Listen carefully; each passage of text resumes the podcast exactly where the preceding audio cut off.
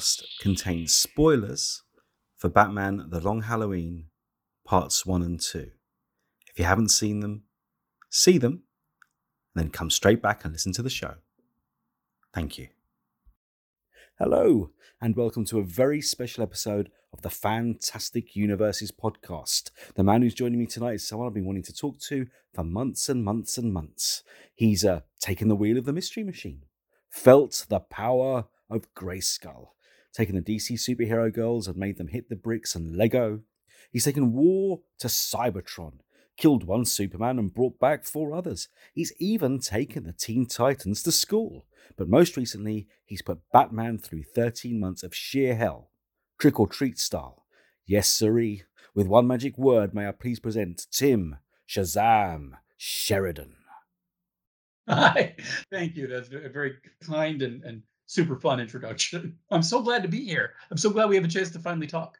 Oh, thank you. And, and I've got a couple of questions from um, writers from the site who, what I will say is, is, is for those listening who don't know Tim's work, not only is he a terrific writer, but guys, just so you know, he did not write the line Judas contract on ice. No, I did not, and I'm happy to. I am happy to disavow that one. Sometimes, you know, the editors get in there and have a little fun, and um, that one was that I would not have done that. I mean, I, you know, that's not what I would have said. I, I think that that's too important a story. That's too Absolutely. too much of a downer of a story to really make make a make a sort of a punchline out of. That's yeah, but that's Yeah.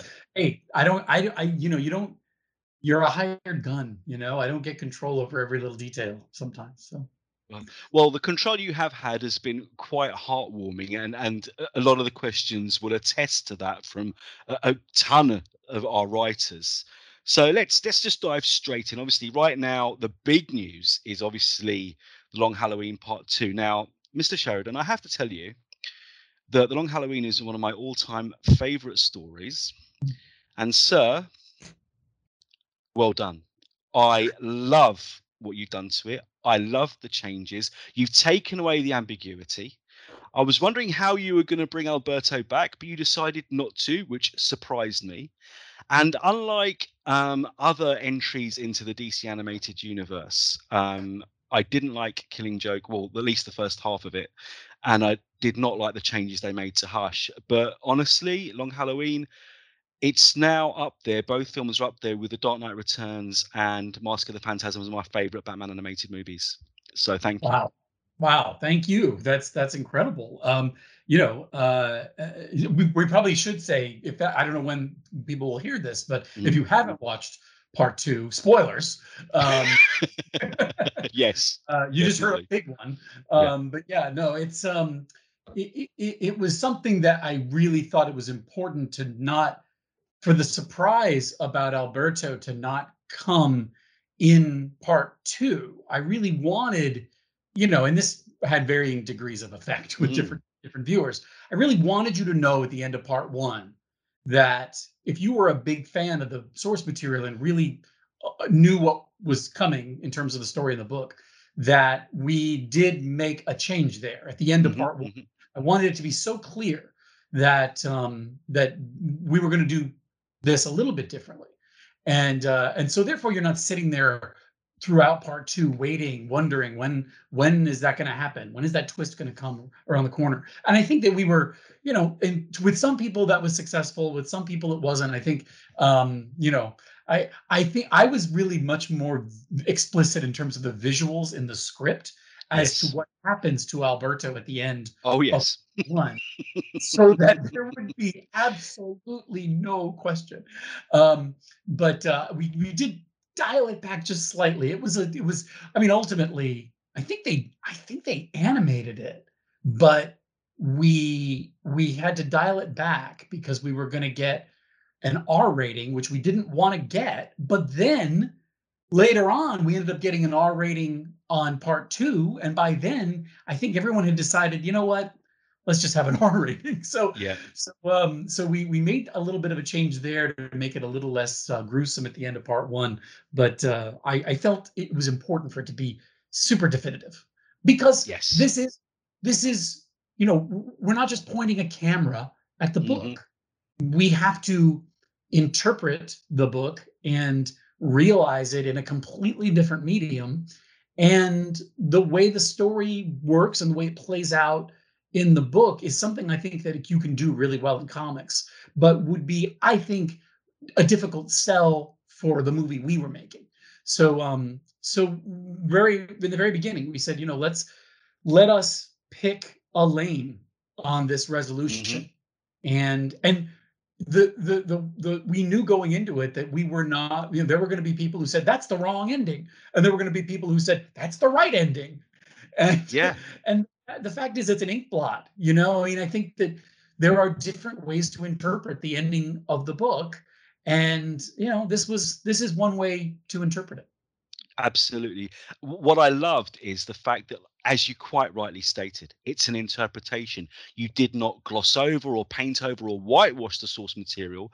There was a lot of love for the Long Halloween in your films, without a shadow of doubt. You could tell that you loved the source material.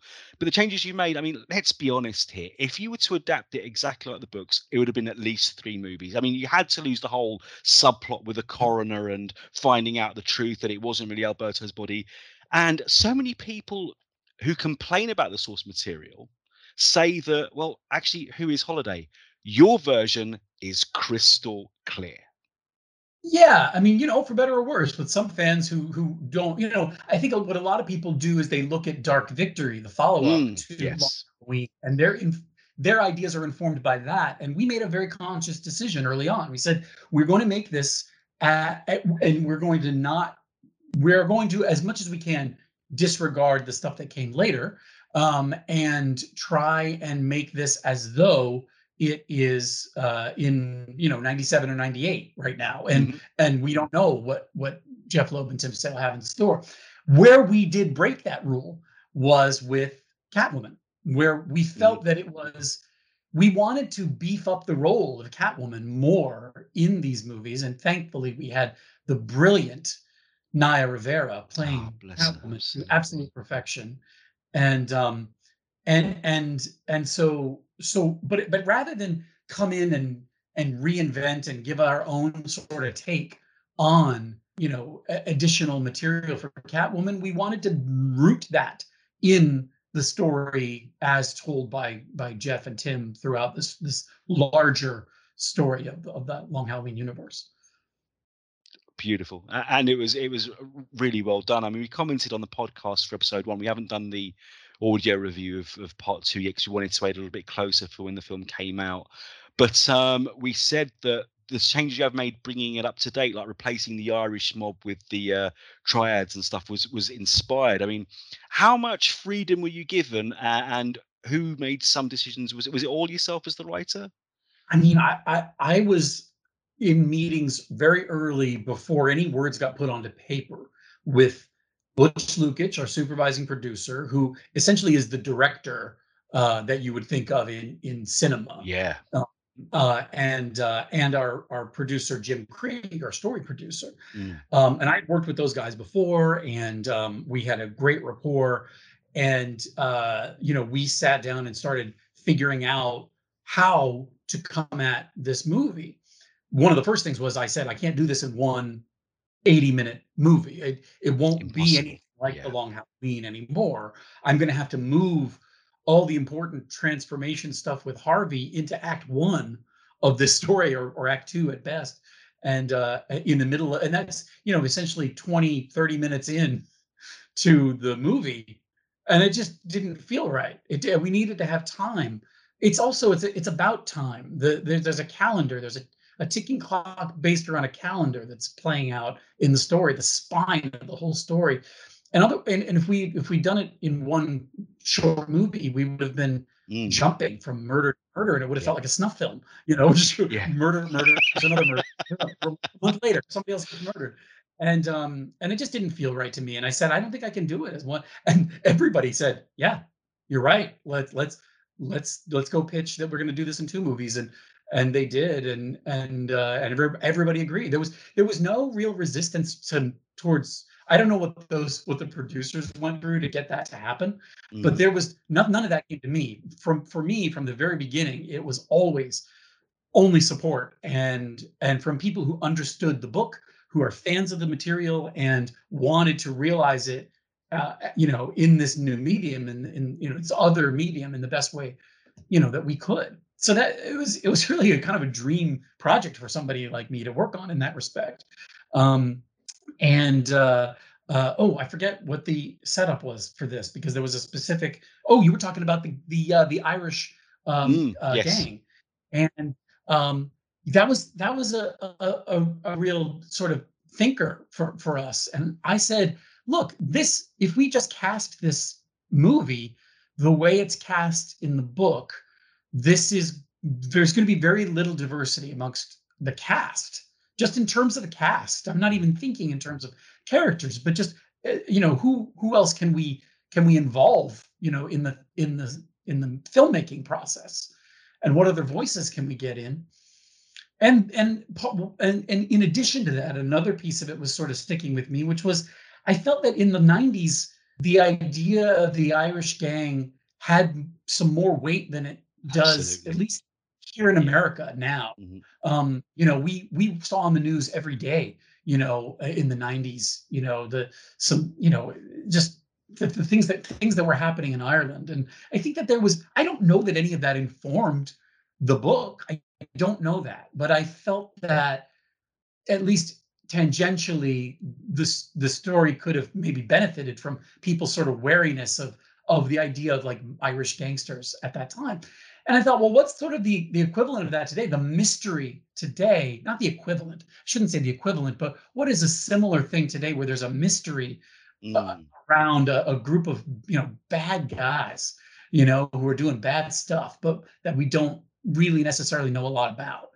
And it by thinking of it as a chinese triad it opened up an opportunity for us to cast some some you know um, actors uh, of of different backgrounds. And I, for me that was just a win all over the place. The the big question came it's like oh well is it right to cast to to make the you know to bring in these to bring in asian actors uh, or actors of asian with asian heritage as bad guys?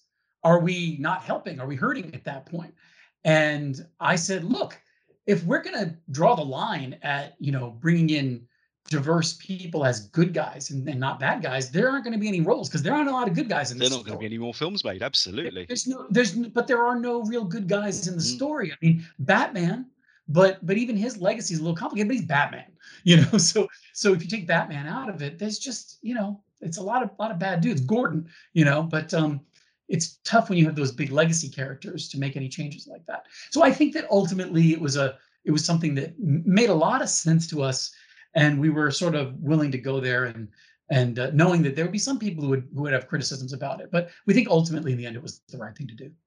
Yeah, I, I agree wholeheartedly. Um, I thought the changes worked. They were there for a purpose, and if diversity is one of those purposes, then fantastic. Even more reason to. But I'm glad you brought up the um, background of the characters, and obviously the two good guys, as you quite rightly say, uh, are Batman and Jim, and obviously poor old Harvey starts off good, but ends up going the other way. But I have to ask you. I've noticed that your avatar on Twitter is the wonderful Neal Adams uh, cover from is Batman Annual 14. It is guess yeah, the Andy Helfer one. Now that was one of my favorite Two Face origin stories, and I noticed that you put a lot. Ah, I was right. Excellent.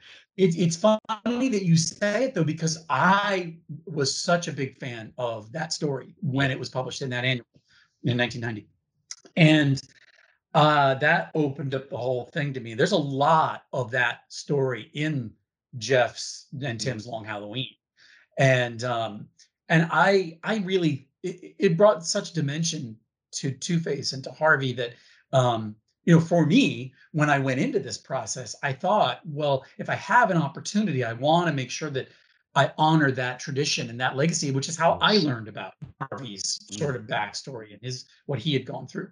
Now, it doesn't uh, nothing in the movie negates that story about about him and his father, except the part about getting the coin from his dad. Mhm. Um, because we give a new sort of origin to the coin in this story in the movie. But which which was I think was important. We tied it into this story in a very Yeah. direct way. But um, but in terms of his his mental health, in terms of what he dealt with growing up, and uh, all of that was was stuff that had I had I had room, I, I, would have had it in in there to really help sort of uh, uh, ease you into the idea that that Harvey, you know, has has always been dealing with with uh, yes. uh, with mental health issues, and that it, this didn't just happen because somebody threw acid in his face. Um, we ended up doing that in a more cinematic way. You hear mm-hmm. the voices begin. You even see him.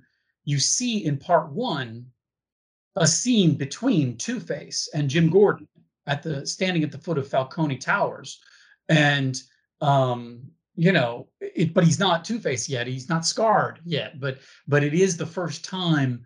You know, if you hear the if you listen to that dialogue again, it's Two Face yes. talking about. You know, I thought I'd I thought I'd stretch my legs yeah. You know, he's not talking about leaving the hospital. It's not Harvey talking about leaving the hospital. it's Two Face talking about revealing himself and mm-hmm. opening up into the world for the first time. And uh, and then he realizes he's not ready, and he he goes back in. um, so there's little teases like that. Let me tell you, Josh Duhamel just sold all of that Absolutely. stuff. You know, it's it's beautiful. I didn't want it to be overt.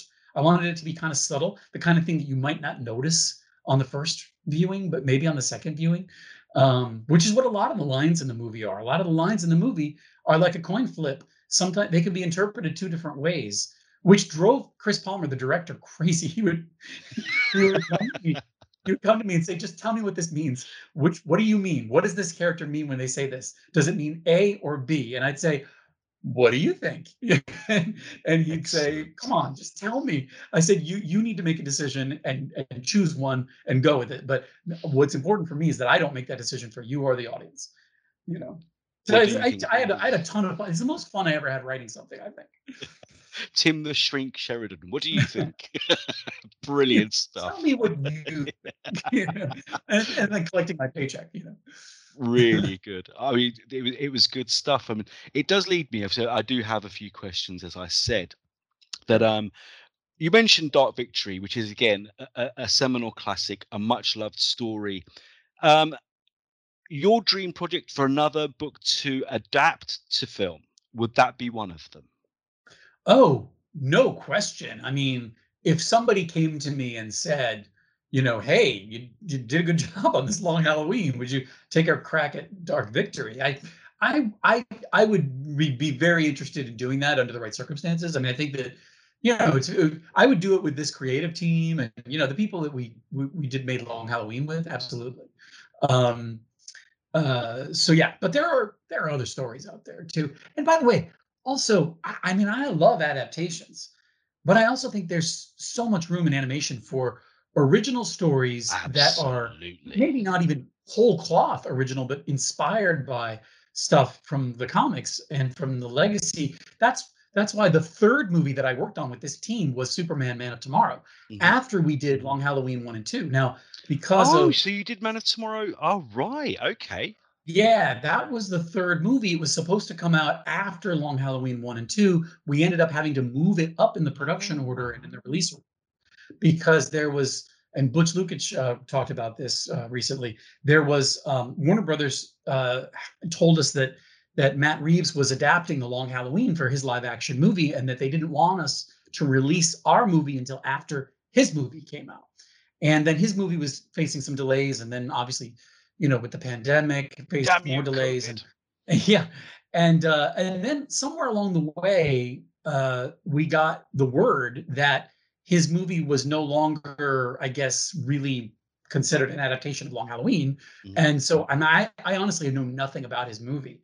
And so um so so I don't I couldn't tell you if it is or it's not, you know. But they all I know is they told us go ahead and and finish your movies and release them. By then we had already put Man of Tomorrow into the first slot and that came out first. Um but uh but yeah, I I you know I it's yeah, that's and those were those were the, the the the yeah the three movies that I worked on with that team. They were it was a great great time. Good stuff. But yeah, but, a- but Man of Tomorrow to answer your question, Man of Tomorrow was an original story, but mm-hmm. you know with an asterisk like all of these things because there there were there was a lot of inspiration that came from several um, comics and and graphic novels um, you know that I looked to throughout the process, and some of those similarities and and sort of homages were were more uh, obvious than others. Um, but uh, you know, I think that I like I like those stories. I like doing a an original story, but you know, in quotes, and that it's but it's rooted in in mythology in the comics that we all know and accept. Yeah, absolutely. You could feel a lot of love for the whole 80 plus year history of Superman in the film, as you can with Batman in, the Long Halloween two parter. But the two part, I mean, obviously there was precedent for it with the Dark Knight Returns, with the Superman two parter. You've already said how it was a great decision. Um, were there any scenes you cut that were painful to remove or things that you added in which were a joy? Yeah, I mean, look, there's there are all sorts of little things that you know the the the, the way the film is finally realized and this is just the nature of the business you know the way it's finally yeah. made it's made by uh, I, I do my job and i write down the movie that's in my head and i send it put it in the basket and send it down the river and and i entrust it to the next guys and the next guys you know get to sort of you know realize it and make the movie that i've given them a blueprint for it. But along the way they find that some of the stuff i wanted doesn't work anymore or once they put it on its legs it just doesn't really make sense in or it's maybe i overwrote something um, or or maybe we need some connective tissue that i didn't put in. There's all sorts of things that pop up in the production process. So you know there's there are little small things that i would have loved to still have in there. And some big things too like um you know there were more scenes in over the course of both films between with, with barbara gordon jim's oh, wife. right. Because for me and i think the whole team the story was a we looked at the story as if you know gotham city is a main character but let's figure out how does what's what is and we we see an arc for gotham city in this story. Our you know our gotham city gotham city starts with mm-hmm. um with um, w- you know being sort of uh, under under criminal mob rule, and by the end of the mm-hmm. story, we're under the criminal rule of another different kind of mob, and um, and so there's an arc and there's a transition, but also this is a and I think that for me that was the idea of Halloween. Halloween is is sort of a family tradition, mm-hmm. Um, and the idea that and, and we see between the Falcones and the Dents and the Waynes and the Gordons, we see these families uh, who make up the the foundation on which Gotham City is built, and we get to see sort of what service to Gotham City does and how it affects those families. And that to me is a key theme in the book that I picked up on. And um, you know, whether that's something that that that they really wanted to communicate or not, that was you know, like I think like any great work of art, you look at it and sometimes we see things maybe that that are say more about us than they do about the artist. Yeah. Um, so I have no idea if that's something that Jeph and Tim wanted to showcase, but it's something we picked up on and we wanted to put in there. And and so um, so more scenes with Barbara uh, were for me important not only to help color Gilda's character yes. in some light, but also because they were between her and Gilda, they're also to to sort of set the stage for where the Gordons relationship is going. Which you know, if you if you do know Dark Victory, um, you know we know that, uh, and and also not just Dark Victory, but in the history of the comics, yeah, um, you know that marriage fails, mm-hmm. and um, and and it is a, a, direct result of of Jim's work in service to Gotham yes. City, and um, so so so that stuff I, I miss. The big thing in part two that a lot of people will talk about is that we do not have the uh, Riddler. Riddler is not a character who appears in the movie. And that was a painful one for me. But the fake death at April Fool's Day. Yeah, it, it was it was tough because in in some ways you read that issue and you think, well, the status quo is sort of maintained at the end of that issue. Nobody Holiday doesn't kill anyone. Now it's the question that you're left with, the riddle that you're left with of when does a killer not kill, is is is essentially a change in the status quo.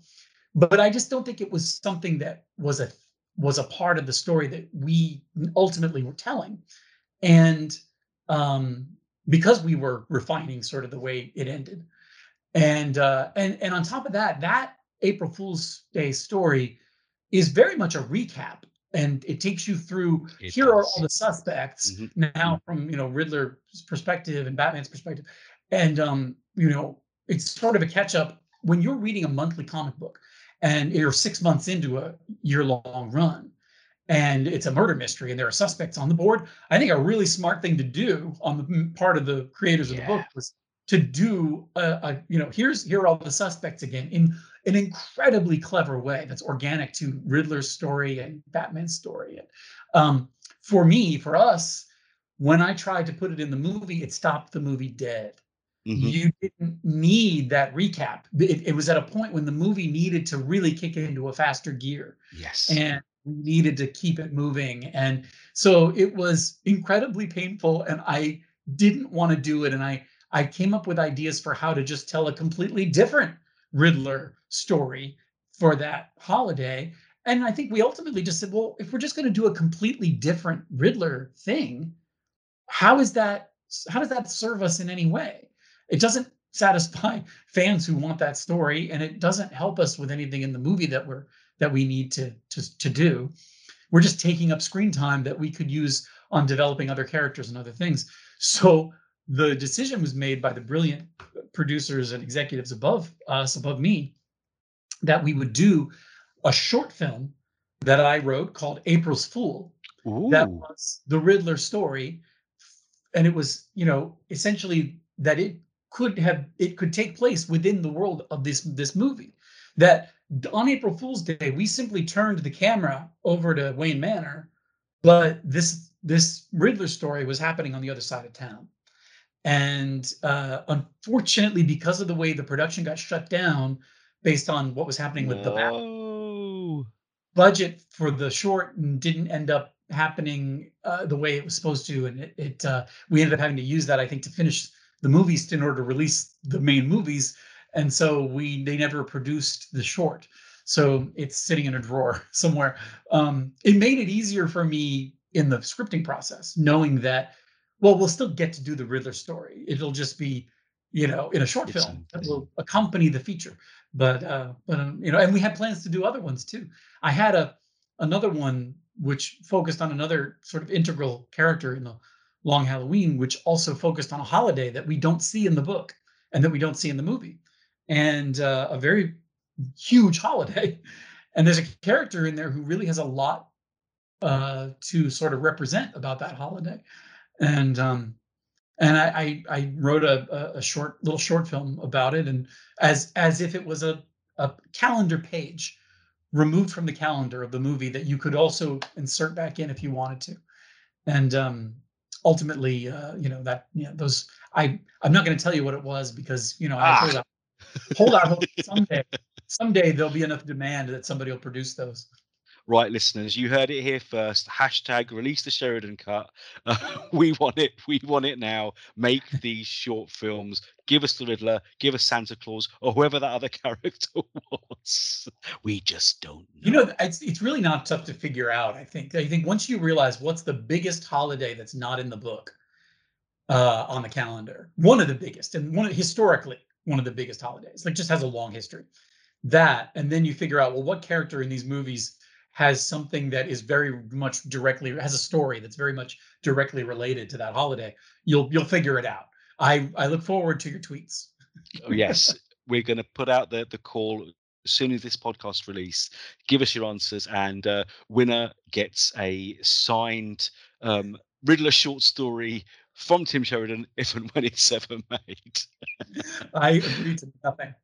Ah, absolutely, no. I'm I'm putting words in your mouth here because I wouldn't give that away. I'd keep it myself. No, Ah. anyway. I think it's funny when Uh, people want things signed. I'm like, you want me to deface this perfectly good thing? Yeah. cares? Absolutely. It's flattering. It's flattering. Yes. Thank you for that. Good answers. I like it. But um, speaking of, uh, you neatly led into it because you said uh, w- what Jeph Loeb and Tim Sale did. You said uh, obviously you tried to foreshadow Harvey's change with the dialogue and Josh Duhamel's wonderful performance. But um, obviously, I did see a lot of nods in shadows and light with half of Harvey's face being covered, much like Tim Sale did in the original, which was just beautiful to look at. But um, have you had any direct responses from Messrs. Loeb and Sale themselves about the film? No, no, I haven't. And uh, to be honest, I would be I would be terrified to, uh, to get that call. I I you know look I I'll tell you as a writer and creator of my own sort of you know my own stories my own things that that are that are, that I originate if somebody else came it doesn't i don't care how good it is. If somebody else came along and made a different version in a different medium of a thing that i created Mm. it doesn't matter how good it is i would have big notes. And i you know so I, I would i i feel like i i would um i would empathize with with anybody in that situation. And uh, you know I- i would um i i hope that that they they would know that um that we the whole team you know only made this these movies because of our absolute love for their book. And um that our goal was not is not to be the new version of the book. It's to celebrate the book and hopefully inspire people who haven't read it in a while to pick it up again or who've never read it to pick up that book and read it or people who just put it down to pick it right back up again you know? It's a the idea for us is to celebrate that source material in a way that uh, you know in another medium that maybe will bring more people to that book for the first time or bring them around again to it. That that's that's you know that's for that's not like a, a stock answer or lip service or anything. That is absolutely how we butch and jim and i felt when we sat down and started talking about this um we're just we just love the book so much you know and uh, so I, I it would kill me to talk to him and say you you know for having say you really screwed this up or something because i would say but i meant well yeah. Well, Jeph's a screenwriter as well. He he knows um, the changes that have Oh. to happen. But you know you succeeded because you listened to the podcast of a review for episode one, and you know that I pulled out the long boxes and I reread Long Halloween after part one. And yes, Tim, I did it again after watching part two. So I've reread the Long Halloween twice in the space of the last couple of months because of your movie. So let's pray it's done that with other fans too. Hopefully, way, maybe not- even for the first time. not just for people to read it, but for people to buy it. Because I'll Yeah. tell you what, I hope those guys, I'm sure they must get a royalty off of people buying I that book. so. It's never gone was- out of print, so I, I listen. You can put more money in an artist's pocket, you know, and a great one like Tim Sale. I'm, I'm all, I'm here for it. yeah, definitely. And my um trade is getting tatty, and I'm not going to reread my original 13 issues because I've learned my lesson with that the hard way. So yeah, okay. Yep, I'm going to buy uh, Right. Long Halloween again. Can you believe they're doing a new Halloween special, Jeph and Tim? Yes, can't Yes. wait. We reported that on the site, and I went nuts. I heard about it. I've been working at DC Comics lately, and I heard about it. A Oh, we're going while- to talk about that, Tim. What's that? We're going to talk about your work for DC Comics. Oh, Don't okay, good. Yeah, no, good. Well, one of the things it came up. My editor told me one day a little while back that they were going to work on that, and I thought, I hope that it's Well, look, it's the what? It's the 25th anniversary of the Long Halloween, so you know, we weren't.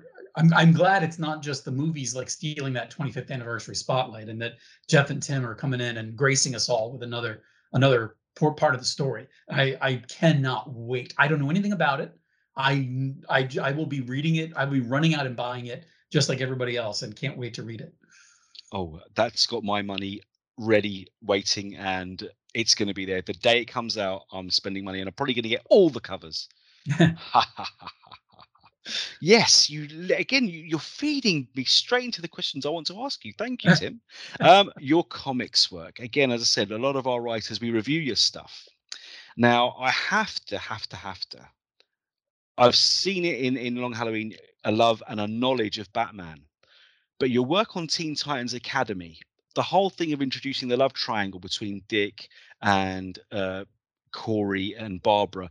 The whole thing of reintroducing Red X from the Teen Titans animated series. You've got the world going nuts trying to figure out who this guy is. I think it's Dick Grayson, but that's just too obvious. Um, especially after the the face the character pulls. Oh god, yeah, he said he was coming in a minute, and he came, and he's like, well, yeah, of course he did. but anyway, I'm reading too much into it. I want to ask you, Roy Harper Academy. You've had some input into Infinite Frontier. Will the new Black Lantern, will the returning Roy Harper ever visit the school that he's named for? Hmm, that's interesting. Um, good question. Uh, no, I mean, I by the way, I haven't, I didn't have any input in Infinite Frontier other than, you know, they asked me to write, a, yeah, yeah. asked me to write a couple of pages for issue Mhm. zero, be a launching pad for the Academy uh, book. But um, but yeah, uh, you know, I mean, that's Josh. Josh Williamson is is doing a great job on that that book, and I can't wait uh, to uh, to see where it goes. But but um, in terms of Roy, you know, I mean, the thing is, nobody really knows that Roy is alive. Mhm. um, and, you know, uh, certainly at the academy. Um, so, boy, if he did show up, that would be big news for them. I would think. Um, I don't know. Uh, that's uh, it's a you know that's that's interesting stuff to think about. Um, you know, uh, all I will say is the story takes place at a school in Teen Titans Academy, and that schools are well known for uh, an event here, at least in the states, called homecoming. Mhm. Uh, so, you know, who knows? There is a homecoming issue uh, coming up. Ah, well, we had a yearbook, so yeah, homecoming. That makes sense. I mean, I'm looking forward to the prom issue then. Definitely. um, Well, the mm, homecoming is is uh, is is is something that uh, is a story point. So. Oh, looking forward to that one. And of course, the other Teen Titans mainstay. I mean, this is again one of the original before Wolfman and Perez. Uh, Wally West is Flash again. Will he be visiting the school at any point, or can you again not tell us? Good question. I mean, you know, I think, I think uh, I'm going to just refer to my last answer. I think is what I'm going to do. uh, no, you know, I I have to ask you a question though, which is, you know, did, did you are you reading The Flash? Yes. So you saw Jeremy Adams, who's a friend of mine, who's a brilliant writer, who's, who's writing Flash right now, um, wrote a story that uh, takes us back to that moment in Heroes in Mhm. Crisis, and uh, shines a different light on that Brilliantly shines a different light on it. Yeah, and uh, so you know the question really is how much of how much of the perception of that moment has changed in universe in in continuity among all the characters. And uh you know it seems to me that um you know there's a lot of emotions surrounding how all that went down. And um and maybe you know with the new information that we have those those feelings may shift and change and who knows? And uh, it would be really nice to uh to see that stuff play out a little bit Oh, Would- enigmatic. Oh, yes, yes. Uh, because all the fans who were complaining about Wally's dark turn in Heroes in Crisis, the current Flash series takes nothing away from that, but as you said, shines a completely different light on it and restores R- Wally's heroism beautifully. It's it's really well done. you know what's amazing about it this is why jeremy is such a brilliant writer what what's incredible about that moment is you have all these wally west stands Mhm. who who are like yes redemption for for wally and elevation of wally and that's wonderful for them and then you have the roy harper stands Mhm. who get to see roy in make the most heroic sort of action he's Yeah. ever made and and really just elevate him in a huge way. And uh it's just there's so much so much happening in in that that uh that that's just you know that's that's economy uh and you know of writing and and of really good writing as far as i'm concerned. I'm jealous of him. Very jealous of Jeremy.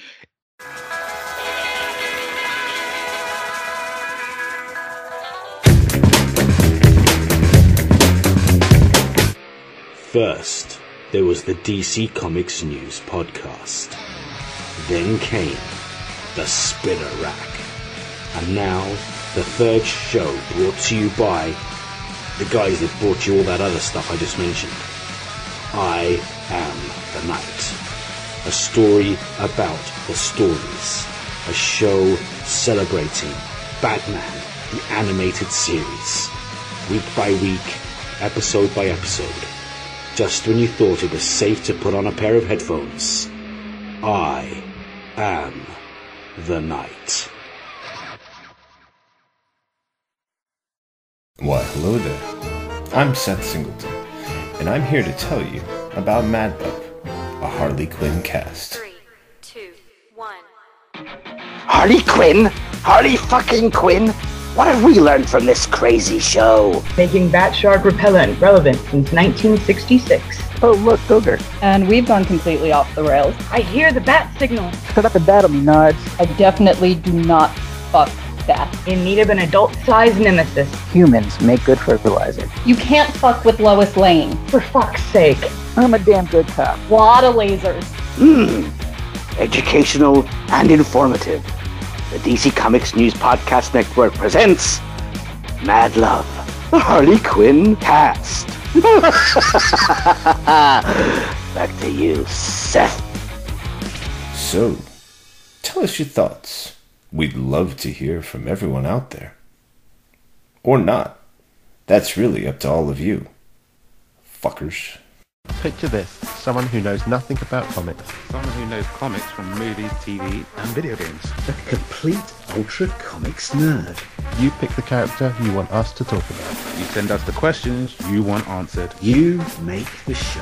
A podcast by fans, For fans, Making new fans. superheroes, or Dummies! Part of the Comics in Motion podcast network.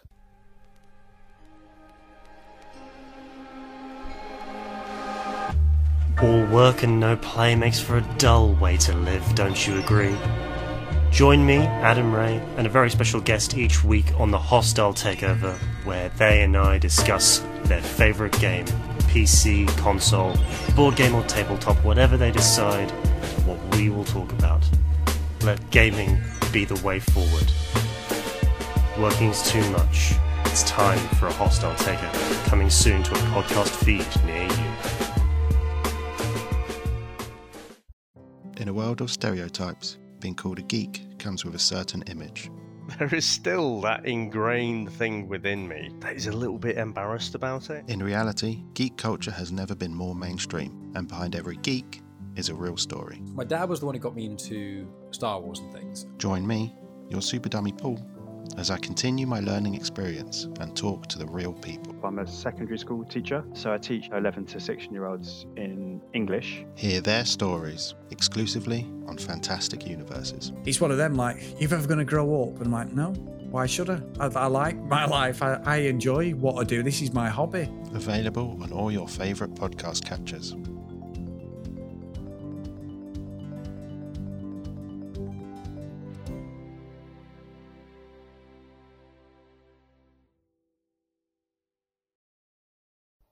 Hi, my name's Steve, and I'm here to tell you all about the DC Comics News Podcast. Every week, my friends and I sit down and discuss everything DC movies, TV and streaming, comic books, and everything in between. But don't just take my word for it. Here are a couple of our sponsors. Listen to the DC Comics News Podcast. It's audio justice. no, no, no. It's audio chaos. These wackos are crazier than I am. Well, maybe you're both right. Whatever the case, you can find the DC Comics News podcast on every podcast platform Apple Podcasts, Google Play, Spotify, Stitcher, and everywhere else you find podcasts. So, um, can I go now? Let him go. He did everything you asked.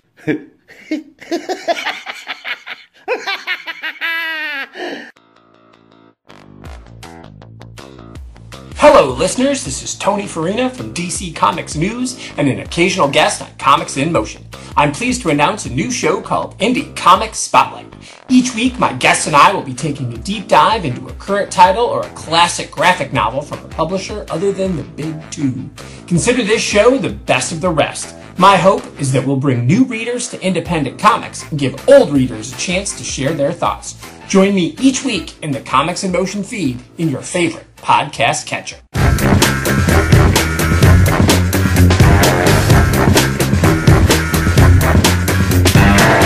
it's amazing to hear writers who are doing really well who obviously we love your work because you're on the show talk about other writers that way. It's it's lovely and i do get a huge sense of family. Scott snyder gave me more comments on my twitter when i was praising james tynion's work than he ever did when i was talking about his own books so there you go. That's amazing. That's amazing. These these are the guys who uh, we all look to uh, you know i feel like i'm like i don't know what i'm doing I'm I'm looking to those guys and watching what they're doing and trying to learn how to do this. Uh, comic books are a very, very different medium that I only started working in as a writer last year, and um, I, I'm a lifelong comic book reader. But reading comics is completely different than writing comics mm-hmm. and creating comics. And um, you know, uh, I look to those guys, and uh, and and they, there's there's a you know I, when I started this I had nothing but uh, Denny O'Neil's book on writing for DC Comics or writing comics. My hero. And uh, and a sample Geoff Johns Shazam script that my editor gave me and said, "Do it like this guy." and I was like, "Hey, like no pressure, thanks. Like I'm supposed to like do do it like Geoff Johns? Like I don't think so. You know, like I'll." I think he just meant literally in terms of how I formatted the script, just the technical stuff. Well, speaking of your heroes, please correct me if I'm wrong, but I do sense a huge amount of Marv Wolfman and George Perez love in your Teen Titans work. Am I a million miles away? Yeah. Oh, not even. You're a million miles away. No, you are spot on, right on target. Look, I here's the thing about Marv Wolfman and George Perez. No, first of all, New Teen Titans is, you know, kind yeah. of everything. Gold. I, I'm magic. crazy, crazy. Read it when I was a kid. Started reading it when I was a kid. Um, but also when I was a kid, before I picked up New Teen Titans, I read. I picked Batman was my first, you know, gateway into comics. I read Batman Year Three, the Marv Wolfman yes arc, and first appearance of Tim Drake. Well, yes, in Lonely Place of Dying, when he put on the costume for the 1st mm-hmm. time, Tim Drake. And uh, so that was all during the Wolfman era in Batman. That um, that was my introduction to Batman in comics. And so I was, you know, when I saw, I started seeing, and you can't mistake that name, Marv mm-hmm. Wolfman, you mm-hmm. know, and so I started seeing that name everywhere. I started gobbling it up. Now, another thing that defined my childhood is uh, is you know right behind me in my office right now is you, there's a poster for the 1986 animated Transformers the movie, and um, you know the Transformers were a huge huge mm-hmm. impact as a kid. That movie was a huge impact on me because it was the first time as a little kid I sat in the theater and I watched. You know, I was taught a lesson. I was taught that sometimes the good guys don't win. Mm-hmm. Sometimes the bad guys win, and sometimes the good guys die. Sometimes your heroes can die. Mm-hmm. That became real to me for the first time uh, in that theater, in that dark theater, watching that movie, and that informed all of my storytelling sensibilities. And and Marv Wolfman in his Batman comics was telling a story about big consequences and yes. chickens coming home roost for for Dick Grayson and for Batman and and and and also for Tim too, and, and certainly Jason Todd um, at that point. And uh, and that has informed everything about what I think and feel and what excites me as a storyteller. Marv Wolfman ended up being, I think, the head writer, if not a writer. I think he was the head writer on Transformers season three, which mm. was the yes, season indeed. that picked up from the movie. The movie. Told, told, sort of dealt with all the consequences from that seminal movie story that I that I loved so much. And I didn't know it until years later that I had watched this Marv Wolfman head writer season of Transformers and loved it so much. Um, you know, and then then then then he's done other other projects like Beast Machines as well, which I think is so great. Um, you know, so Marv has just been somebody who is his work has always been in in the the background and then the foreground of my life. Um, and so there's there's there's you know no, no nothing more exciting to me than when they told me I would get to you know have the keys to the Titan to the Titans car and then also also that I would get to bring in the new Teen Titans as as the faculty as characters in the in the book. Um, nobody does it like Marv. li- listen, nobody does it like Marv and George. Nobody, and nobody ever will. Uh, but just to get to play adjacent to that sandbox is, you know, uh, my, you know, ten year old dream come true, and I, I'm getting to live it right now. By the way, I recently met the man. Oh, and, he's a uh, wonderful man. Marv, not George, but Marv, and he is such an amazing guy. He's a lovely He's guy. so much fun. He's so humble. I Mhm. wish he would be humble. I wish he was like, yes, I am a legend. You know, he would never say those words. he would never. He would never say I- those I- words. I, don't know him well. well, I just think I, I get the impression he would never say something like that. Real stand-up guy, and super talented, still going strong, and uh, you know, lots more stories to come from that guy. Oh, I hope so, because his last Superman special was an absolute joy. Right? It Yeah. was gorgeous. And, and same with George Perez. Uh, I, I, I have met him twice on the convention circuit. And again, people who say don't meet your heroes, when it comes to Marv Wolfman and George Perez, meet them. You will not be Yeah. disappointed. They're beautiful, that's beautiful, beautiful human beings. So true. And that Tim Sheridan guys, he's not bad either. oh, he was a hero to someone. Oh, well, listen, the way things are going, obviously the two films are great. Um, I'm loving what you're doing on on Teen Titans Academy and Shazam because oh, it was tragic that so many delays hit the, the recent series by Geoff Johns. But you've come back fighting, um, thrown him into the Titans where I think he's a massive, great fit. So again, what was that again? Something you pitched? Was that something DC wanted? so in the beginning when i first started working when they when they asked me when they approached let me let me dial it back. I came in because the the previous uh regime uh, editorial regime um brought me and a bunch of other animation writers in because they wanted to bring in some new voices uh, into comics. And it was when they were um fig- they were working out the 5g initiative that they were um that was going to be a, a new sort of paradigm in uh, in DC Comics. Um, I was uh, asked to write two books, which was going to be a a new version of the Flash with a new Flash, a new Flash, um, and a um, and a, a Nightwing Oracle book that would would um, would have an, an older Nightwing and Oracle as the featured characters that were going to be char- more my age than uh, than than we'd seen them before, and I was so excited about doing that. But that initiative um, ended up, you know, going away um, when they changed up the the the leadership at DC. And I thought, well, that was it. That was my chance. Uh, I guess I, you know, maybe someday somebody will call me and I'll get to write comics, but this is not going to happen this time. Well, Mike Cotton, who was going to be my editor on the Flash book, uh, eventually called me and said, "What do you think about Teen Titans?" And uh, and also, what do you think about Shazam?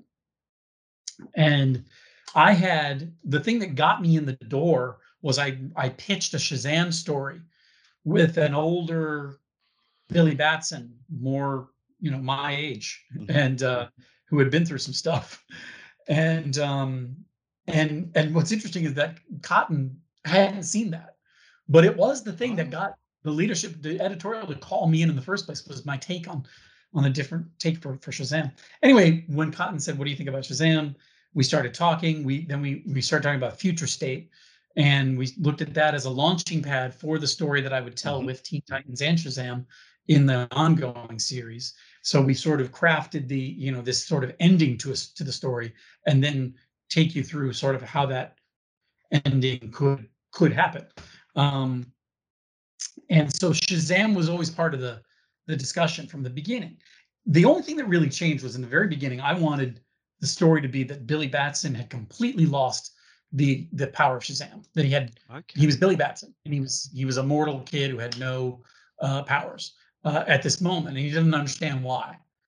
And it's really rocked his world and changed his life. And so he enrolled at the academy because you know Nightwing is there, and maybe Nightwing can Mm-hmm. teach him how to be a hero without powers. You know, which is something he knows about. What if anybody could? if anybody could, right? Um, and so I kind of crafted this idea for a, a mentor-mentee relationship Hmm. between the original Bat son, Mm-hmm. Dick Grayson, and Billy Batson, um, and uh, and Batson, and sort of that that kind of changed because I think at some point, uh, DC said, you know, well, so wait, are you pitching doing a Shazam book in which we never see Shazam? Then it's only Billy Shaz, um, hmm, when you put it like that. and so we we sort of uh, came up with the idea that the power exists for him. It's just completely unreliable, and he has no real control over it, and doesn't know where or when he's which body he's going to wake up in next, and and how that's going to inform the rest of his life.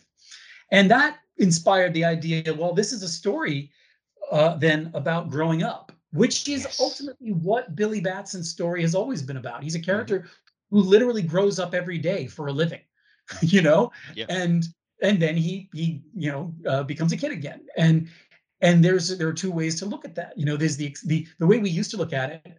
I think it was designed to appeal to kids to think, oh, I can be just like my dad or my older brother or my heroes, and you know, even though I'm this little kid, I I can on the inside I can be this you know really strong guy, you know, and um, but I looked at it from the other perspective of like when you're Shazam, fighting the fights that you're fighting and the battles that you're fighting and against the kind of villains that you come up against and the Mhm. terrible things the, the universe is is faced with and you fight those things on a daily basis. What does it feel like to then be able to say a magic word and let all that go and be an innocent kid yes. And, and not have all the weight of that on your shoulders. Um to to for atlas to be able to put down the globe you know? Yeah. um and and for billy to realize that there's an advantage to that. And what is it going to mean when he grows up and can't change and and he sees it as and, and we come at it from the perspective of what happens if i'm stuck in that adult body and i can't be a kid again? And you know in the first issue of shazam you know nightwing tells him that's what growing up is Yep. you know? Sooner or later we all have to do it. And i think that's a lesson that uh, i really wanted billy to to to learn um, and to embrace. Because ultimately his his story in the Shazam four part miniseries that ties in to Teen Titans Academy and Future State um, is about you know letting go for Billy. It's all about letting go, and uh, and there's there's things like that that he, he has to think about letting go of. Wow, very cool, very cool indeed. I mean, the one thing that I, I a little bit sad about with the new Shazam run is the fact that it's a limited. Do you foresee the possibility that it could become an ongoing, or do you have any plans, or would you even like that to happen? I ha- I mean, I I, I would lo- love for it to happen. First of all, let me just say this: the idea of getting to write a book around one character and not several teams, which is the Yeah, task I set myself, Titans Academy, which is so hard. One team's hard enough, but I managed to make it a three-team book somehow. Yep. Um, and uh, so doing that is is so difficult that the the idea of writing just a Shazam book is like music to my ears, um, where I just get to really focus on Billy and Shazam. You know, um, the the thing about that is I managed to, in the middle of this process, pitch, I think the next sort of uh, the next arc for Shazam comics. Now I don't know what form that's going to take. I don't know if it's going to be a solo series. I have no idea, but I do know what sort of what part of the story is. And I pitched something that I don't think I should write. And so it, someone else is going to come in and write it. And I, again, I don't know if it's going to be a solo series or if it's going to be something else or what. But the char- the the, the Shazam uh, character is going to um, have a, a you know some some stuff happening that that I felt that someone else should should should handle. You know, at least in this case. But someday, someday, if if if somebody wants me to to come in and and write some uh, some more Shazam, boy, I I I I really really if I had a story to tell, and and I do, um, I would uh, I would I would want to do that. Fantastic. Oh, that's got me excited for sure. Let's see what happens. But let's move Well, on. you'll be slightly. excited or you'll be Mm. infuriated. I mean, this is the way comics Yeah. are. That's comics You- forever. You tend to, I, I get the impression that you tend to be, you're my favorite kind of fan. Like you seem to be very enthusiastic about new ideas and coming at things from different angles. And, and like, that's how I am. I'm just like, you know, I always, I never understand why people like rag on a, one creator or one filmmaker's version of a, of a DC thing or a comic book thing. I'm like, why can't, why not both? Why not all of it? You know, like it, it's a multiverse. Like, like, why not? You know, like uh, let's look at it from this angle for a little bit. Okay, maybe it wasn't my cup of tea, but you know, I I would never fault someone for taking a stab at it. You know, give it a try, see if anything comes shakes out of it. You know, so we'll see. We'll see what happens with with Shazam going forward. Well, let's hope we get more of him because I'm a huge fan of the original Captain Marvel. How and that's how I will always know him as the original Captain Marvel. But that's just me being I'm- old and grumpy. I'm trying to stay on brand for DC over here and saying Shazam. However, if you read my books, you know that I take every opportunity possible to refer to him as the captain Mhm. or some variation thereof. Um, to me, that's um, you know, I'm like you. Yeah, the original, Shazam's the the first. yeah, absolutely. now let's move slightly. Stick, stick with the same color and move from the big red cheese to the mysterious red X. Um, Ah, clearly, you watched the Teen Titans animated series where everyone thought, yeah, the whole time that was Dick Grayson, but then at the end there was another Red X. And I, I don't expect you to tell us who it is because we want to read it. But what brought him back? Why did you want to write about this different iteration of the Boy Wonder Teen Wonder? Well, well, he wasn't. Red X wasn't part of the Titans story No. when I first pitched it. Oh. and and so uh, for the comics, yeah, for Titans Academy. And somewhere early on in the process, my editor called me and said, "Hey, uh, you know, what do you think about Red X?" And I said, "From the sh- from the Murakami show." I said, "I, you know, it was, a, it was a, a- a great big swing and an iconic character." Uh, and he said, "You know, he's never been in main continuity before, and we're talking to to uh, to the powers that be about about doing that, about bringing him into main continuity. And we thought it would make sense for him to be in, you know, the Titans, and because he's a Titans character. right? Yes, absolutely. And uh, and I then my mind started reeling with possibilities, and I ended up sort of adapting the the story uh, to to include Red X. And but what was important for me was for this to not be Dick Grayson Red X or the second Red X or uh, a third Red X that I mentioned in Teen Titans Academy number one that some people caught and some people didn't that we haven't we don't know anything about. Uh, it is actually the the the Red X we're dealing with uh, e- throughout most of, of Teen Titans Academy is is Red X four, um, and this is uh, a young a young person who is uh, who is a new version of uh, Red X. Now, what we learned in the annual is that a previous Red X essentially, for lack of a better word, adopted uh, the kid that's that will grow up to put on the mask as Red X four, and uh, and so there's a, a, a familial-ish legacy there to to this Red X. Um, so family is very important to this character because for me that's the big thing about the character now is we started really hard on who is Red X, who is Red X. We really came out the gate strong with who is Red X, but the story has transitioned, and I think it's less important and less interesting really about who Red X is, but why. Why? Yeah. Why are they Red X? And we saw so we saw a little bit of of that in the annual, and we're going to see more of that, uh, you know, in the upcoming issues of Titans Academy. Fantastic. Now, clearly, you've written the screenplays for The Long Halloween parts one and two. The Titans, Dick Grayson, Red X. I'm sensing a lot of love for the Bat family and the fact you created the Bat Pack, who I am nuts about. I love these guys, and you know my buddy Kevin Gallagher, who who reviews the sh- the book for uh, one of my sites, Dark Knight News, has uh, said that um, you know this would make a great CW show. So when it happens, um, obviously you're going to hire Kevin and I to, to write a few episodes and join the, the writing staff, yeah? Because we pitched it.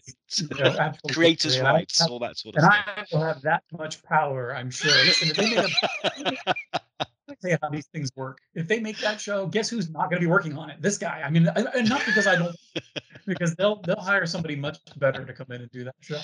Um, I you know I was thrilled when they said Geoff Johns was doing Stargirl because I just and I love the show, and I think nobody can do it like Geoff, and uh, and so you know he's telling his story and he's doing a great job of it. It's a the most like a comic book come to life uh, Yep. on screen since for me since uh, Batman sixty six you Mhm. know like that's it, it really feels like the like a realization tv realization of a comic book um so uh so yeah but i mean listen i appreciate you saying that about the Bat Pack. I'm crazy crazy about those characters. To They're me, great.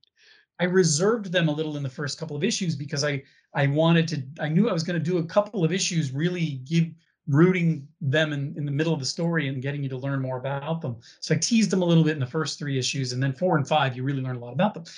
And uh but they're those characters are really representative of me and you probably too. Like Yep. a kids Mhm. and there's that great batman the animated series episode where you see the kids in gotham like telling each other the i think it's yeah the kids telling each other the the urban sort of legends of batman and Yes. the sort of tall tales what they've heard about who batman is and what batman is that was kind of the jumping off point for me because that's to me that that episode was about all of us in the show it's about we all grew up hearing and reading different versions and iterations of batman and they're kind of like from a different person's perspective all of them and you, there's a batman the warrior and there's batman the detective and and uh you know batman in space and batman Yep. you know there's just there's so many um you know sort of iterations uh and uh and you know i think um that uh that that it's fun to get to see sort of who you know who are let's look at some characters like us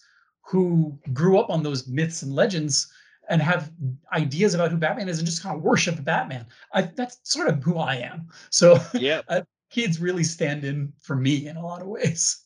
That that's the guy I see when I shave every morning as well. The guy who loves Batman, and, and my poor wife will attest to uh, my approaching ten thousand physical comic book collection, most of which is Batman. So yeah, I'm with you. That's great. And I have to thank you and uh, let my buddy Ryan Lauer know that you're wearing a Batman Book Club T-shirt. He'd Oh be so pleased. I didn't even think about that. I Batman Book Club t-shirt. Yes. so thank yes, you for yes. that. That's going to make his day, and I'm going to definitely going to shout that out He's- on He's, the show. he's gonna ask me, are you, but are you gonna wear it on on my show or what do you? Like, when are you gonna? Come on, come, come and, come and uh, hang out with the book club and wear this shirt. You know. Absolutely. Um, speaking of Kevin, he also stated in a review that he felt a lot of Scooby Doo love and John Hughes love in Teen Titans Academy. Please, sir, um, elaborate. Are, are any of those close to the mark? Yeah, look, I mean, I've written some Scooby Doo, right? I mean, Yes. I grew up on Scooby Doo, and uh, there is, um, you know, there's. Uh, I, I got when I started my career, I got was very lucky to get to work on some Scooby Doo stuff, and uh, and uh, and so I think everything I do is sort of has some influence from from everything else that's come before. So yeah, I mean, certainly I, I love that stuff. You you will you will see a much more overt Okay. Scooby-Doo uh, reference reference in in uh, Titans Academy uh, number six, the uh, the uh, issue coming out um, later this month. So there's that. Um, but uh, yeah, knew, but you know, it, the the the big the big pitch for when I when I pitched on Titans Academy, you know, they came to me. DC came to me and said, "We got this idea for Titans Academy," and I was like, "That's an amazing idea. Here's how I would do it." And the first thing I said was, "It's Degrassi with superpowers." Um, and, and so that was kind of the original concept. It's evolved a little bit since then, but uh, I can know, see it though. I wanted it to be as much, you know, teen melodrama at school, you know, Yes. uh, my so-called life, my so-called super life, you know, uh, as much as possible. But it it was it, it's just you know the the sort of the, the demands and the editorial and the where where stories are going and things sort of end up changing and adapting and, and I'm just learning how to tell these stories too. So uh, it didn't. It's not. I wouldn't. I wouldn't say it's really landed as Degrassi or my so-called life as much as I wanted to, but um, but I'm having a great time. You know. and it shows absolutely. So let's just then talk about you as a writer. And obviously, you say you're new to comics how did it feel? And I ask this of every comics writer when you saw the first final printed issue and you had it in your hands and you thought, wow, what, what was that like? I mean, I enjoyed it for about a minute and a half. And then I had a deadline that I had to get um, no, I, I put, you know, I put it in a frame and I, uh, you know, it's um, I, the, those those all the, you know the number ones. Like I got to I got to write, you know, four different number ones that came out in the course of a couple of months. Mm-hmm. You know, with you know, Future State Teen Titans, Future State Shazam, yeah. Titans Academy number one, and then uh, Masters of the Universe Revelation number one for Dark yes. Horse that came out as well and uh, and then Shazam number one as well. So I've had a year of getting to do these number ones, which look really cool in a frame, oh, you know. Even though you know, like some of them are like one of four, or or one of two in future states uh, case. And it's really cool. I mean, it's really cool. I mean, if you yeah, told if you had told me as a kid that that that my name that that you know Sheridan would mm. be on the book, I you know I I would probably I don't know. I probably would have believed you because I, I bet I was arrogant enough to think I could do this at, at that point. but I, I wouldn't have known, you know, that I that I that I that I would really really be getting to work with all the, the the characters that I grew up loving and who sort of informed everything about me as a storyteller. Excellent. On that note, holy grail character, the one character you'd love to write above all others. And it doesn't have to be a big two, the one character you think, oh, yeah, I'd love to write a story about them. Oh, I mean, oh, gosh. For, uh, let, let, me just, it's hard to say because, because, because there, I have different, I have different, different, first of all, I've gotten to write for some of my, a lot of them. Yep. Like the number one would have been Batman. Well, I've gotten to mm-hmm. do that. Mm-hmm. So he's you know, I, I, I could still keep him up there on the list. I'd love to keep writing that. Um, uh, and Superman, you know, I already I've been there, and and I I would love to be there again. But the big, the holy, in terms of DC, I've gotten to write him before, but in the comics, you know, I'd really love to uh, to work with Booster Gold. Oh, nice! I'm, I'm, a big fan of Booster Gold, and uh, I that I had some fun writing Booster on television and uh, and I, I just for me there's there's there's a lot I I would like to do with that character. Having said that, um, I you know that's I don't know that he's my number one. Like I also Tim Drake. I'm crazy about Tim oh, Drake. Yeah, absolutely. you know, and I'm crazy about the question. You know, so I, I those are all characters I want to do. In terms of like bigger stuff too, like the ones I haven't gotten my my grubby little hands in yet are Doctor Who, Star Wars, and Star. Oh. Doctor Who, Star, oh, Star yes. Trek are things that you know define so much of who many of us are and are hugely important to me. And i just have i have stories to tell so i would love to get in there. I think you and i were separated at birth a couple of decades apart. You transformers doctor who and batman they're yeah. my jam. That, that's that's what i'm all about. Well, yeah i was a little kid growing up in rhode island where the only, what we had for doctor who my my my PBS. experience with Doctor Who as a kid was on PBS, yeah. WGBH Boston, where uh, you know they they would show some Doctor Who serials on Saturdays, and we would sit in front of the TV, my brother and I, and he was the one who showed me this thing and told me, you know, hey, watch this, it's good, and um, and I was absolutely confused, and it was all Tom Baker all the time. Yeah. Until the day that all of a sudden, without any warning, they started playing a Jon Pertwee episode and they were calling him the doctor. And I was yeah. like, what is going on? What is this? what do you mean, doctor? That's not the doctor. And uh, as a little kid. And, uh, you know, so that was it for a while. And for a long time, it was all uh, Baker and Pertwee. And then uh, I remember seeing my first uh, you know, Fifth Doctor uh, episode. So did they never show a regeneration? They just jumped from doctor to doctor. What the? Oh no, they were all out of order. They were never. There was never any continuity to it, and so I didn't really. And if I had seen a regeneration, I probably didn't know what was going on, and so it, as a little kid, it didn't make none of it made sense to me. Um, it wasn't until I think I was in high school that I started to get like when I because when I, I I got back into Doctor Who because some friends of mine were watching it, and I I I started to understand the story more in in high school, and and that's shortly before the Fox American TV movie came out. Mhm. Um, uh, you know, or or that which must not be named to go for some people. Um, I love it. I don't care. I love it. I love it. I I'm I'm the guy, like I said, who's like more Doctor Who. Like I don't care. Give me other angles, other thoughts on this. Plus, it had Sylvester McCoy, which legitimized all of it for me. And McGann was great.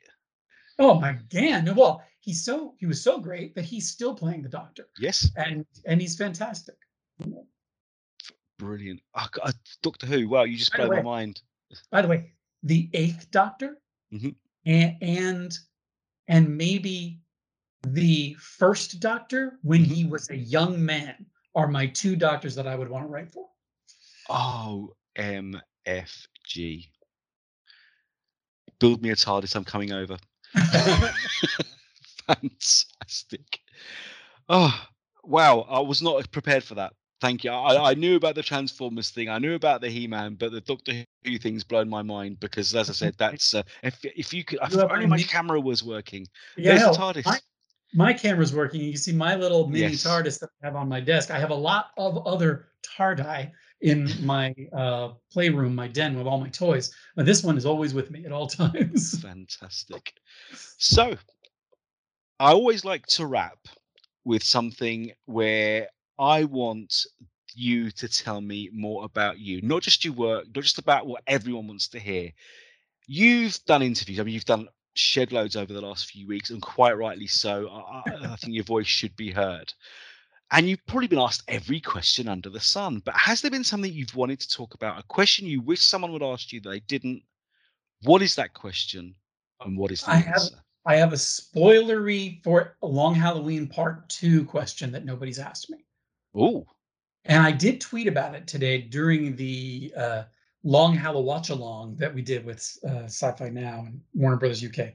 Um, but it's but no, I I volunteered it because nobody's asked me the question, and that question is it relates to Part One uh, and and and Part Two, but really Part One, which is is when we see Holiday commit the New Year's murder of Alberto Falcone is that the same holiday that is committing all the other murders? Because there is something a little different about the MO there. It's sort of out in the open, and there's people around, and it's almost like he's being shut up before he can say anything. It's there's just a very different sort of thing going on. And I'm not saying that's really what's going on. I'm just saying it looks like those things. Mhm. So I was su- I'm surprised that no one even asked the question of, you know, could that be a different person?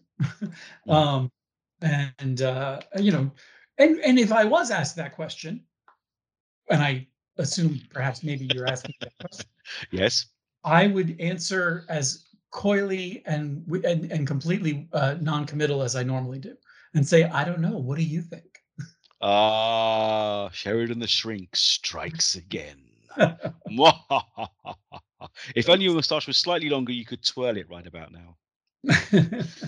but nope, he didn't do it. Absolutely. Uh, Tim, it's been an absolute joy and a pleasure to talk to you. Um, long may your work continue.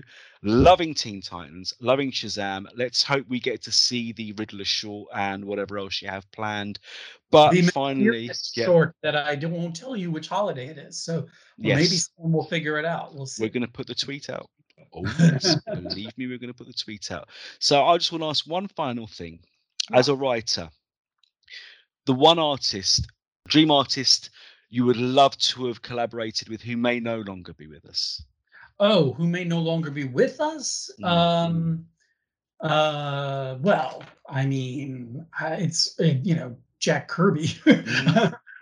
um, but um, but I think someone who has retired, you know, who is still with us, but who I I don't think I would get to work with because they've retired is uh, is is George Perez. Oh, his eyesight. I know. Bless him. Oh, Yeah. I know he's he's yeah, it's he has Yeah. some he's now and it's you know but, but you know he retired well and that, that guy is, you know was at the top of his game and is is uh is a, is I've never met him I would love to meet him Oh, what a great answer! Because he's he's the best. He's as you say, he's my childhood. yeah I mean that's the thing I mean absolutely my, my childhood yeah Teen Titans, Crisis on Infinite Earths, comics would not be what they are without him. But um, I said it in my reviews. Kevin said it in his. The spirit of the Wolfman Perez era is definitely in your book, so thank you for that. I really appreciate that that's that's amazing to hear thank you Thank you. Now, let's just tell our listeners and obviously uh, the people who are going to be reading part of this in print form on the Dark Knight News website where can we find more Tim Sheridan? Links, stories, anything you want to drop or plug, go for it. Absolutely. Absolutely. Thank you. What what I would love is for everybody to please follow me so that I can annoy you with promotional things for stuff that I have coming in the future. Please follow me on Twitter, which is the best place to get me. It's at I am Tim Sheridan. Um, and uh and yeah, I mean there's there's there's some new stuff coming out. You know, Teen Titans uh, Academy is coming out at uh, number six at the end of this month. Um, Shazam number two comes out on uh, the 17th. Is that correct? I think next week. And uh, this week um, that we're recording this, I don't know when this is dropping, but um, is it's uh, it, it- is uh, Re- Masters of the Universe Revelation number two is uh, is on shelves. So there's some some comics there for you. And uh, today, the very day uh, that we are uh, recording this, uh, Batman: The Long Halloween Part Two is available on disc uh, everywhere. I think it was available in the UK yesterday. It's available now in the US today. So uh, there's no reason for you to not be watching The Long Halloween Part One and Two now because they're they're there. They're at your fingertips. Go and check them out, and uh, and uh, you can find me on Twitter to complain at me if you want. Or to say thank you, um, preferably the latter. but hey, art is subjective. We love what we love. Thank you for that. Thank you, sir. Brilliant. Ladies and gentlemen, Tim Sheridan, read his work. You will not be sorry. And watch these films. If you're a Long Halloween fan, if you've never read it before, these are two great movies which will entertain you. And uh, hey, they finally have Jensen Ackles as Batman, something he's wanted to do for 15 years, and it's finally happened. So grateful for that. Questions in tonight's show came from Derek McNeil from DC Comics News and Dark Knight News, Max Byrne from Dark Knight News, Fantastic Universes, and the Comics in Motion Podcast Network, from Matthew B. Lloyd from the Comics in Motion Podcast Network and DC Comics News, from James Atias and Kevin Gallagher from Dark Knight News, and from Faye Clark from Fantastic Universes and Dark Knight News. All music in this episode is by Professor Elemental and Tom Caruana. For more information, please go to professorelemental.com or teasearecords.com. That's T E A S E A records.com. After recording, Tim Sheridan said that there will be a box set in the future which will merge parts 1 and 2 of the Long Halloween movie into one super long feature length movie. Keep an eye out for that. He also said thanks to all his fans who support his work. Remember, he's new to comics and hey, show him some love because he's a great guy. Fantastic Universes can be found on Twitter and Facebook, as well as at the Fantastic Universes website. Just type Fantastic Universes into your search engine of choice. To read more of my work, go to Twitter at elstevo, E-L underscore S-T-E-E-V-O, or type Steve J. Ray into your search engine of choice. These are fantastic universes we travel through, and we hope to see you again very soon.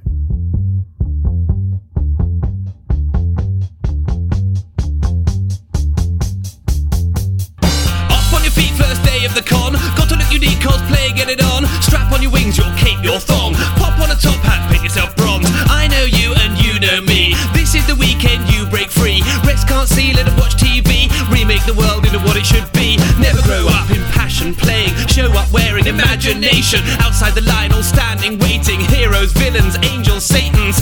Oh my goodness gracious. Worth it to see the hotel stars' faces. We made it, the date is eventually here. Into the convention, here's three cheers! Oh my god! It's all! Ah, your costume is amazing! I said your costume's Oh, it's not a costume. You, you look great. Honestly. Oh, what's in this room?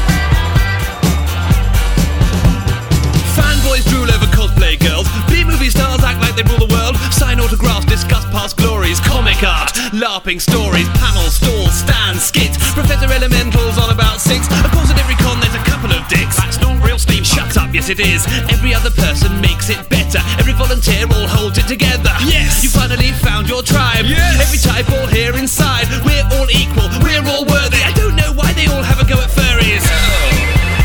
If you want to dress up as a giant rabbit and have relations with a man squirrel, that is none of my business. I've seen Stranger Things. I've done Stranger Things. oh, and, and it's nearly evening. The best is yet to come. Coming to the after party? I'm coming. When the sun goes down, it's a frontier town. Freaks come out when the geeks get down. Crammed in the back with a hazardous drink, a swig of absinthe. I'm back from the brink. And nobody knows the rules. Odd noises in hotel rooms. Boba Fett hugging a fanatical fan. Darth Vader down with six Batmans. Parties packed, jams eclectic, fandom army all connected. All the best, unique, the same. All invited, join the game. All done, broken. See you next year.